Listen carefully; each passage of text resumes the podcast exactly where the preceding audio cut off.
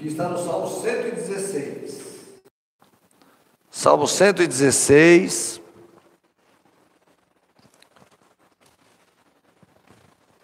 Nós vamos meditar na palavra do Senhor neste salmo nesta noite. Glória a Jesus. Diz assim a palavra do Senhor: Amo ao Senhor, porque Ele ouviu a minha voz e a minha súplica, porque inclinou a mim os seus ouvidos, portanto, o invocarei enquanto viver. Os cordéis de morte me cercaram, e angústias do inferno se apoderaram de mim. Encontrei aperto e tristeza. Então invoquei o nome do Senhor, dizendo: Ó oh, Senhor, livra minha alma. Piedoso é o Senhor e justo, o nosso Deus tem misericórdia. O Senhor guarda os simples. Foi abatido, mas ele me livrou. Volta, minha alma, para o teu repouso, pois o Senhor te fez bem. Porque tu livraste a minha alma da morte os meus olhos das lágrimas e os meus pés da queda. Andarei perante a face do Senhor na terra dos viventes. Cri, por isso falei, estive muito aflito. Dizia na minha pressa: todos os homens são mentirosos. Que darei eu ao Senhor por todos os benefícios que me tens feito? Tomarei o cálice da salvação e invocarei o nome do Senhor. Pagarei os meus votos ao Senhor e agora na presença de todo o seu povo. Preciosa é a vista do Senhor a morte dos seus santos. Ó Senhor, deveras sou teu servo, sou teu servo, filho da tua serva, soltaste as minhas ataduras. Oferecer-te-ei oferecer sacrifício de louvor e invocarei o nome do Senhor.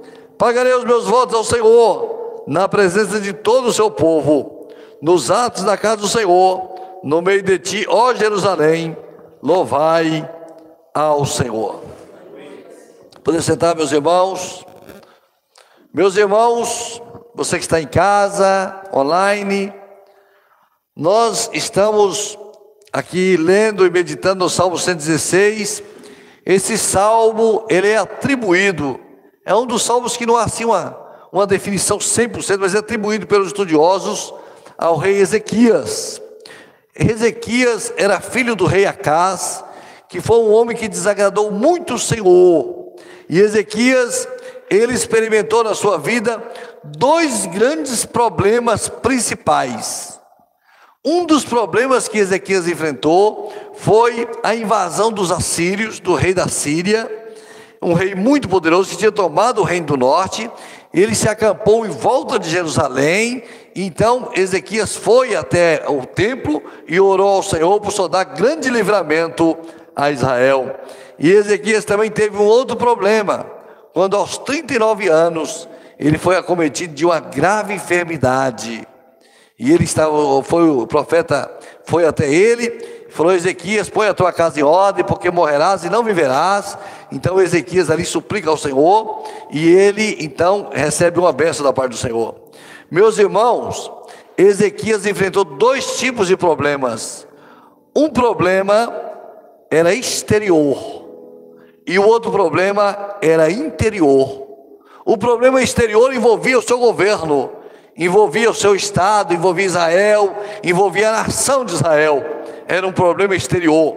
E ele tinha um problema que era dele, íntimo, que era o problema da sua enfermidade que só atacava ele, não atacava Israel. Nós temos problemas assim. Nós temos problemas que envolvem as outras pessoas, problemas que envolvem a nossa sociedade, que envolvem a nossa família, que são os problemas exteriores, que acontecem fora de nós. E nós temos problemas que, que, que afetam a nossa vida, a, a, a nossa maneira de ser, o nosso interior a nossa jornada. Por isso você vê tantas pessoas com depressão, com ansiedade, problema que afeta só a pessoa. Você não consegue viver o problema da pessoa, você sabe que a pessoa está com problema, mas a pessoa está com problema interior. Então existem problemas que são exteriores e existem problemas que são interior. Então, veja bem, Para os dois problemas, Ezequias deu o mesmo remédio. Para os dois problemas, ele deu a mesma solução, o mesmo remédio, e o remédio foi oração. Ele orou e falou: Olha aqui, Senhor, olha como eles estão invadindo aqui a, a nossa nação, olha o que está acontecendo, e o Senhor deu um grande livramento. E quando ele foi acometido de enfermidade, ele se virou para a parede e diz a palavra e orou ao Senhor. Irmão, seja problema exterior ou seja problema do nosso interior, a resposta é uma só. A solução é oração. Oração é a solução para os nossos problemas, tanto interior quanto exterior. Irmãos, o salmo ele resume a vida de Ezequias. O salmo resume toda a vida de Ezequias, toda a sua jornada. E o salmo fala de várias etapas que, que influenciaram o salmista. E ele fala desse, desse, desse seu poder. Eh, quando ele fala do salmo, ele vai falar das coisas do Senhor. Ele não vai falar das coisas dele, de como ele era uma pessoa importante, de como ele foi um bom rei, de como ele era um, um bom pai, de como nada disso ele vai falar no Salmo.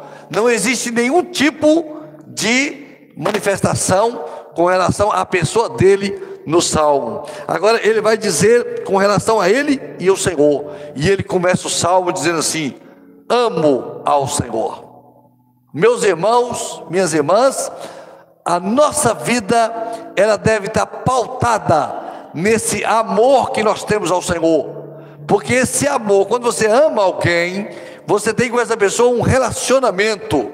E, e aí, Ezequias, ele tinha um relacionamento com Deus. E esse relacionamento era um relacionamento de amor. Ele falou assim: amo ao Senhor. Ele começa o salmo dizendo: amo ao Senhor, no versículo 1, não é? É uma forma maravilhosa de começar o salmo, de começar uma história dele com Deus. Ele não começou reclamando, olha a minha luta, olha o meu problema. Ele não começou assim. Ele começou assim: eu amo o Senhor. E nós estamos reunidos no culto dessa noite, nesse lugar, para dizer uma coisa só, meus irmãos: nós amamos ao Senhor. Aleluia! Nós amamos a Deus, nós amamos o Senhor. Glória a Jesus. E ele vai dizer em seguida por que ele ama o Senhor. Por qual motivo ele ama o Senhor? Eu, ele fala assim: ama no versículo 1. Ama ao Senhor, porque porque ele ouviu a minha voz e a minha súplica. Ele fala assim: Eu amo ao Senhor, porque toda vez que eu preciso falar com Ele, Ele ouve a minha voz, e quando eu preciso suplicar a Ele alguma coisa, Ele atende o meu clamor, Ele atende o meu chamado. Por isso que eu amo ao Senhor. Existe um relacionamento entre nós dois. Eu falo com ele e ele responde. Eu digo a ele as minhas coisas e ele responde. Eu digo os meus problemas e ele cuida de mim. Eu amo ao meu Senhor porque ele se inclinou para mim e ele ouviu a minha voz. Tem um outro salmo que fala disso, não fala? Salmo 40. Esperei com paciência no Senhor e ele se inclinou para mim, não é? Então, essa, essa questão do, do, da, do relacionamento. Aí ele vai dizer assim: porque inclinou a mim os seus ouvidos. Portanto, ele vai tomar uma decisão, que é uma decisão para toda a vida dele. Ele vai dizer assim: invocarei enquanto viver. O meu compromisso com esse Senhor que eu amo, o meu compromisso com esse Deus que amo, o meu compromisso com esse Deus que ouve a minha voz, que ouve a minha súplica, é um compromisso enquanto eu viver. Irmãos, o nosso compromisso com o Senhor também é esse. Enquanto nós tivermos vida, nós somos servos do Senhor. Aleluia! É enquanto eu viver, não é nesse ano, nem o ano que vem, nem daqui a 10 anos, é enquanto eu estiver vivo. A minha vida pertence ao Senhor, louvado seja Deus. Aí ele vai dizer assim: invocarei enquanto eu viver. Aí ele fala assim: ele tem um compromisso com a vida toda. E ele vai dizer agora o que estava acontecendo com ele. Ele vai dizer com o Senhor quais eram os problemas que ele estava enfrentando. Ele vai dizer assim: cordéis de morte me cercaram e angústias do inferno se apoderaram de mim. Encontrei aperto e tristeza. Então ele vai falar dos problemas exterior e do problema exterior, daquilo que ele tinha vivido de angústia e de aflição. Então, invoquei ao Senhor. Ele vai falar três adversidades. Primeira adversidade: cordéis de morte me cercaram. Irmãos, o que, que você pode entender, você que está em casa, o que, que uma pessoa dizer assim, um termo desse? Cordéis de morte me cercaram. É como se cordas, se algas puxasse ele para a sepultura. Elas, elas, elas, me puxam, eu quero, eu não quero, elas é, têm forças, vão puxando. Então cordéis de morte me cercaram. É uma situação assim de aflição, quando você não consegue se livrar da situação. E o, e o assunto dele era grave, porque a enfermidade ele não conseguia resolver. Ah, ah, se eu pudesse tirar isso de mim, se eu pudesse não sentir essa dor, se eu pudesse tirar esse problema de mim, se eu pudesse tirar isso do meu coração, se eu pudesse tirar isso da minha vida. Se você quer tirar e não consegue, está cercado, está amarrado é, é, ali, cercado, apoderado de mim. Encontrei aperto, tribulação e tristeza. Olha que angústia, que sofrimento. Encontrei em mim aperto e tristeza. É aperto é aquilo que sufoca o coração, aperta a alma. Você sente aquela dor quando você sente aquela aflição no coração, aperto e tristeza. Ele vai falar desse assunto, das situações limites que ele está é, é, é, vivendo, não é? Tem gente que fala assim, assim no mundo, às vezes a gente encontra uma pessoa, a pessoa fala, ai pastor, minha vida está um inferno. A pessoa não fala isso? Porque é aquela, aquela situação tão grave, tão difícil, tão, tão complexa, que a pessoa vê assim aquela aflição tomando conta da pessoa, não é? Mas a palavra diz que Deus ouve o seu clamor, não é? Aí ele vai dizer assim: então invocarei o nome, invoquei o nome do Senhor, dizendo: Ó Senhor, livra minha alma. Senhor, livra minha alma. Só o Senhor pode livrar minha alma. E Deus, então, ele vai fazer o seguinte: ele vai dizer três atributos de Deus no Salmo. Ele vai dizer assim: é, são piedoso é o Senhor, piedoso é o Senhor, e justo, o nosso Deus tem misericórdia. Então ele vai dizer que Deus ele é um Deus piedoso, justo e tem misericórdia. Ele é piedoso, justo e tem misericórdia. O que, que é um Deus piedoso? O que, que é um Deus piedoso? Ele é um Deus piedoso quando ele se compadece de você quando ele sente aquilo que você está sentindo, quando ele compartilha a sua dor, quando ele faz parte da sua vida, ele é um Deus piedoso, né? Porque o amor de Deus entra no coração do homem. O que, que é um Deus justo? Justo é um Deus que tem a justiça da parte de Deus. Não é a justiça do homem, essa justiça nós conhecemos que é falha, mas é a justiça da parte de Deus, né? Piedoso, versículo 5 Piedoso é o Senhor e justo, e nosso Deus tem misericórdia. Aí ele vai falar assim: O Senhor guarda o simples. Aí eu pergunto a você aqui: O que é um Deus que tem misericórdia? Ele está falando: Senhor, só o Senhor agora pode me salvar, pode me ajudar, pode cuidar de mim, porque o Senhor tem uma coisa que o homem não tem, que é misericórdia. Misericórdia é um favor além do limite. É alguma coisa que nós não merecemos, mas Deus nos dá. Então, Senhor, o Senhor é um Deus misericordioso. E Deus ouve o seu clamor. No versículo 6: O Senhor guarda os simples. Fui abatido, mas Ele me livrou. Ele falou assim: Eu fui tocado, eu fui afligido, eu fui abatido, mas Deus veio e me livrou, não é? Aí ele, ele, ele tem uma hora que ele vai conversar com a alma dele que ele começa no salmo, fala assim: Senhor, livra minha alma. Mas quando chega aqui no versículo 7, ele fala assim: Volta minha alma para o teu sossego. Fala assim: ó, eu encontrei o Deus piedoso, eu encontrei o Deus misericordioso, eu encontrei o Deus amoroso. Aquela alma que estava aflita, falou: Volta minha alma para o teu, o, o teu socorro. Então, Deus dá ele três livramentos Aí ele vai dizer os livramentos que Deus deu.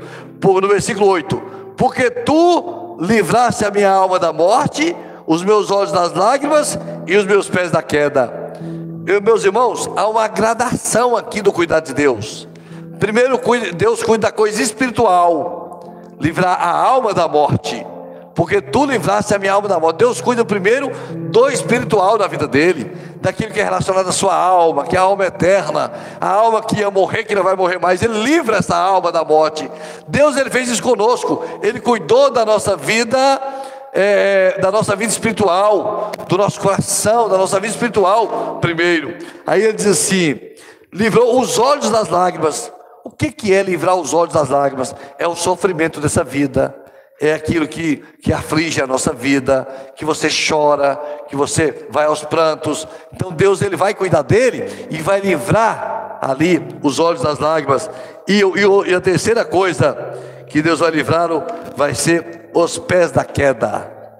Vai falar assim, falar assim, a sua jornada é a jornada do crente é a jornada do homem de Deus. A jornada ela vai livrar, vai ser uma jornada firme. Ela vai ser uma jornada segura. Ela vai ser uma jornada que vai livrar os pés da queda. Não haverá queda, não é? é porque é um risco que nós corremos. Nós precisamos da ação de Deus na nossa jornada, na nossa caminhada, para que Deus livre o nosso pé da queda, Ele livre o nosso pé de tropeçar, de cair num buraco, de ter uma queda, não é? Apesar de todos os embaraços dessa vida, nós chegaremos ao céu na presença do Senhor, louvado seja Deus. Aqui Ezequias conversa com ele mesmo, quando ele fala: Volta minha alma para o seu sossego, não é? Após essa ação de Deus, ele toma uma nova atitude. Aí ele vai dizer assim: Andarei perante a face do Senhor, no versículo 9: Andarei perante a face do Senhor na terra dos viventes. A partir daqui, ele começa a ter, tomar posições definidas. A primeira posição, o pé está livre da queda, ele pode andar agora. Andarei. O pé está livre da queda, ele pode andar. Ele fala assim: andarei perante a face do Senhor na terra dos viventes. Nessa terra, num lugar hostil, num lugar perigoso, num lugar difícil, ele vai caminhar, mas ele vai caminhar como? Na presença do Senhor. Nossa vida espiritual, nossa jornada não pode ser longe da presença do Senhor. Ele que vai livrar o nosso pé da queda, e nós vamos caminhar seguro, porque o Senhor está conosco. Louvado seja o nome do Senhor. Então ele vai tomar essas atitudes. Andarei perante o Senhor na terra. Ele vai, cri, cri. É a vida do crente, é pela fé. Por isso falei, estive muito aflito. Dizia na minha prece: todos os homens são mentirosos. Aí ele vai fazer a pergunta central do salmo. Olhando tudo isso que Deus fez, olhando tudo isso que é a vida dele com Deus, como Deus agiu na sua vida, como Deus livrou a sua alma, livrou os pés da queda, ele vai olhar para ele e vai dizer assim: Que darei? Que darei eu ao Senhor por todos os benefícios que me tens feito? Quais foram os benefícios? Livrar a alma da morte, livrar os olhos das lágrimas, livrar o pé da queda, os pés da queda. Então ele falou assim: Que darei ao Senhor? por todos os benefícios que me tens feito, como que eu vou? O que, que eu faço? Que atitude eu posso tomar diante de um Deus tão maravilhoso? Que ação que eu posso fazer? Senhor, o que, eu posso fazer? Que darei ao Senhor? Então ele tomou uma decisão: tomarei o cálice da salvação e invocarei o nome do Senhor. Ele, a, decisão que ele toma é tomar o cálice da salvação. Ele fala: vou viver a salvação. Vou viver a bênção da salvação, vou viver a bênção da eternidade. Então ele começa já agora, nessa sequência de coisas, dizendo assim no versículo 14: Pagarei os meus votos, oh coisa maravilhosa, aquilo que eu falei com o Senhor, aquilo que eu disse que eu vou fazer, eu vou pagar, eu vou pagar os meus votos ao Senhor, ele, ele, ele, ele vai tomar, né? ele vai pagar os votos. Eu pagarei os meus votos, Senhor, agora na presença de todo o povo. Eu vou fazer isso, eu vou pagar o meu voto, mas vai ser uma coisa pública. Todo mundo vai saber que eu sou um servo de Deus, que Deus cuidou da minha vida, que Deus me deu livramento e que eu tomei o cálice da salvação na frente de todo o povo. Todo o povo vai olhar para mim e vai dizer assim: ali está o homem de Deus. Ele vai assim: preciosa é a vista do Senhor a morte dos seus santos. Parece que é um versículo perdido, não é? Preciosa é a vista do Senhor, parece que é um versículo perdido dentro do Salmo. Por que, que Ezequias ia tocar nesse assunto? Ele falou assim: Ó Senhor, deveras sou teu servo, eu sou teu servo, Senhor, eu sou teu servo. É como se ele insistisse assim: Senhor, Eu sou teu servo, Senhor. Mais uma vez só foi pouco. Eu sou teu servo. Ele repete, ele dá ênfase à posição dele, aquilo que ele definiu ser, aquele que ele queria ser, aquele que desejava ser dentro do Senhor, por todos os benefícios que Deus tinha feito. Senhor, eu sou teu servo. Eu sou teu servo em qualquer lugar, qualquer dia, qualquer hora, em qualquer situação, em qualquer circunstância. Eu confiarei no Senhor. Eu viverei na sua presença. Senhor, eu sou teu servo. Louvado seja o nome do Senhor. Aí ele vai assim: soltaste as minhas ataduras aquele que me prendia, aquele que me comia, os, os, aliás, os cordéis da morte, o Senhor cortou, o Senhor tirou as ataduras de mim, pagarei os meus votos ao Senhor. Fala assim, Senhor, é, sou teu servo, ofere, oferecer-te-ei sacrifício de louvor. Agora ele parte para louvar ao Senhor, o louvor ao Senhor, e invocarei o nome do Senhor. Ele começa a ter assim, atitudes de servo, atitudes de crente, coisas que o Senhor se agrada. Ele começa a fazer diante do Senhor. E fala assim: pagarei os meus votos ao Senhor na presença de todo o povo e ele vai falar assim: nos atos da casa do Senhor, no meio de ti, ó Jerusalém, louvarei, louvai ao Senhor. E, e, entenda bem, irmãos, ele começa cercado pelos cordéis da morte, mas ele termina em Jerusalém. Falou assim: nos atos da casa do Senhor, no meio de ti, no meio de ti, como é que é? No meio do Senhor? envolvido com o Senhor, em comunhão completa com o Senhor. Ó Jerusalém, louvai ao Senhor. Mas irmãos, o salmista, ele sai dos cordéis da morte, dos cordéis da morte para a adoração. Ele sai do lugar de aflição para uma vida de louvor e de invocação ao nome do Senhor. Ele tem, ele tem toda essa, essa jornada. Mas por que isso, irmãos? Porque ele tomou o cálice da salvação. Mas, meu irmão, esse cálice foi servido lá na frente. O Senhor falou assim: passa de mim esse cálice. Mas o cálice que o Senhor falou para passar dele, o Senhor Jesus, foi o cálice da morte. Passa, Senhor, se possível, passa de mim esse cálice, mas seja feita a tua vontade e não a minha.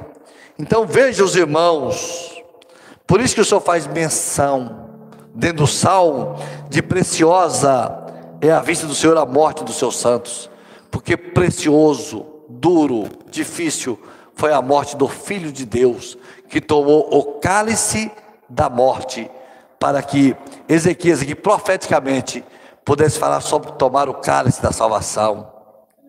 Então, meus irmãos, é, nós podemos parar um pouco aqui para meditar a nossa vida, com relação a esse relacionamento do cálice da morte do cálice da salvação. Irmãos, Jesus tomou o cálice da morte e nós tomamos o cálice da salvação. Jesus pagou o preço e nós recebemos a bênção. Jesus livrou o nosso pé da queda, livrou a nossa alma da morte, Jesus livrou todas as nossas dores lá na cruz e nos deu vida e vida em abundância. Louvado seja o nome do Senhor. Ele começa falando do amor de Deus, ama o Senhor, mas ele termina o salmo reconhecendo uma coisa: Jesus me amou primeiro. O Pai me amou primeiro, Deus amou primeiro Ele, porque Deus deu o Filho para as nossas vidas. Aqui ele fala profeticamente sobre esse assunto, sobre os cálices da morte e o cálice da vida, não é? E ele vai, ele, ele vai falar assim: Jesus, nos, o Senhor nos amou primeiro.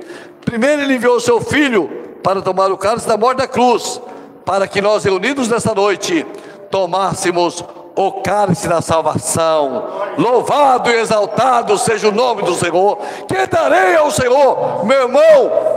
Viva a sua vida com o Senhor, ande com Ele, louve o Senhor, adore o Senhor, viva com o Senhor, porque Deus já fez tudo por você e por mim. Louvado seja o nome do Senhor, glória a Jesus. Não importa a situação, adore o Senhor, o Senhor pode te livrar. Ore ao Senhor sempre porque o Senhor, meu irmão, Ele tem a vitória. Para Jesus, a dor, para nós a alegria, para Ele a angústia na cruz, para nós a paz, para ele a morte e para nós a vida. Louvado e exaltado seja o nome do Senhor. Glória a Jesus. Aplicações para nós nessa noite dessa mensagem. Meu irmão, ame ao Senhor todo o tempo da sua vida.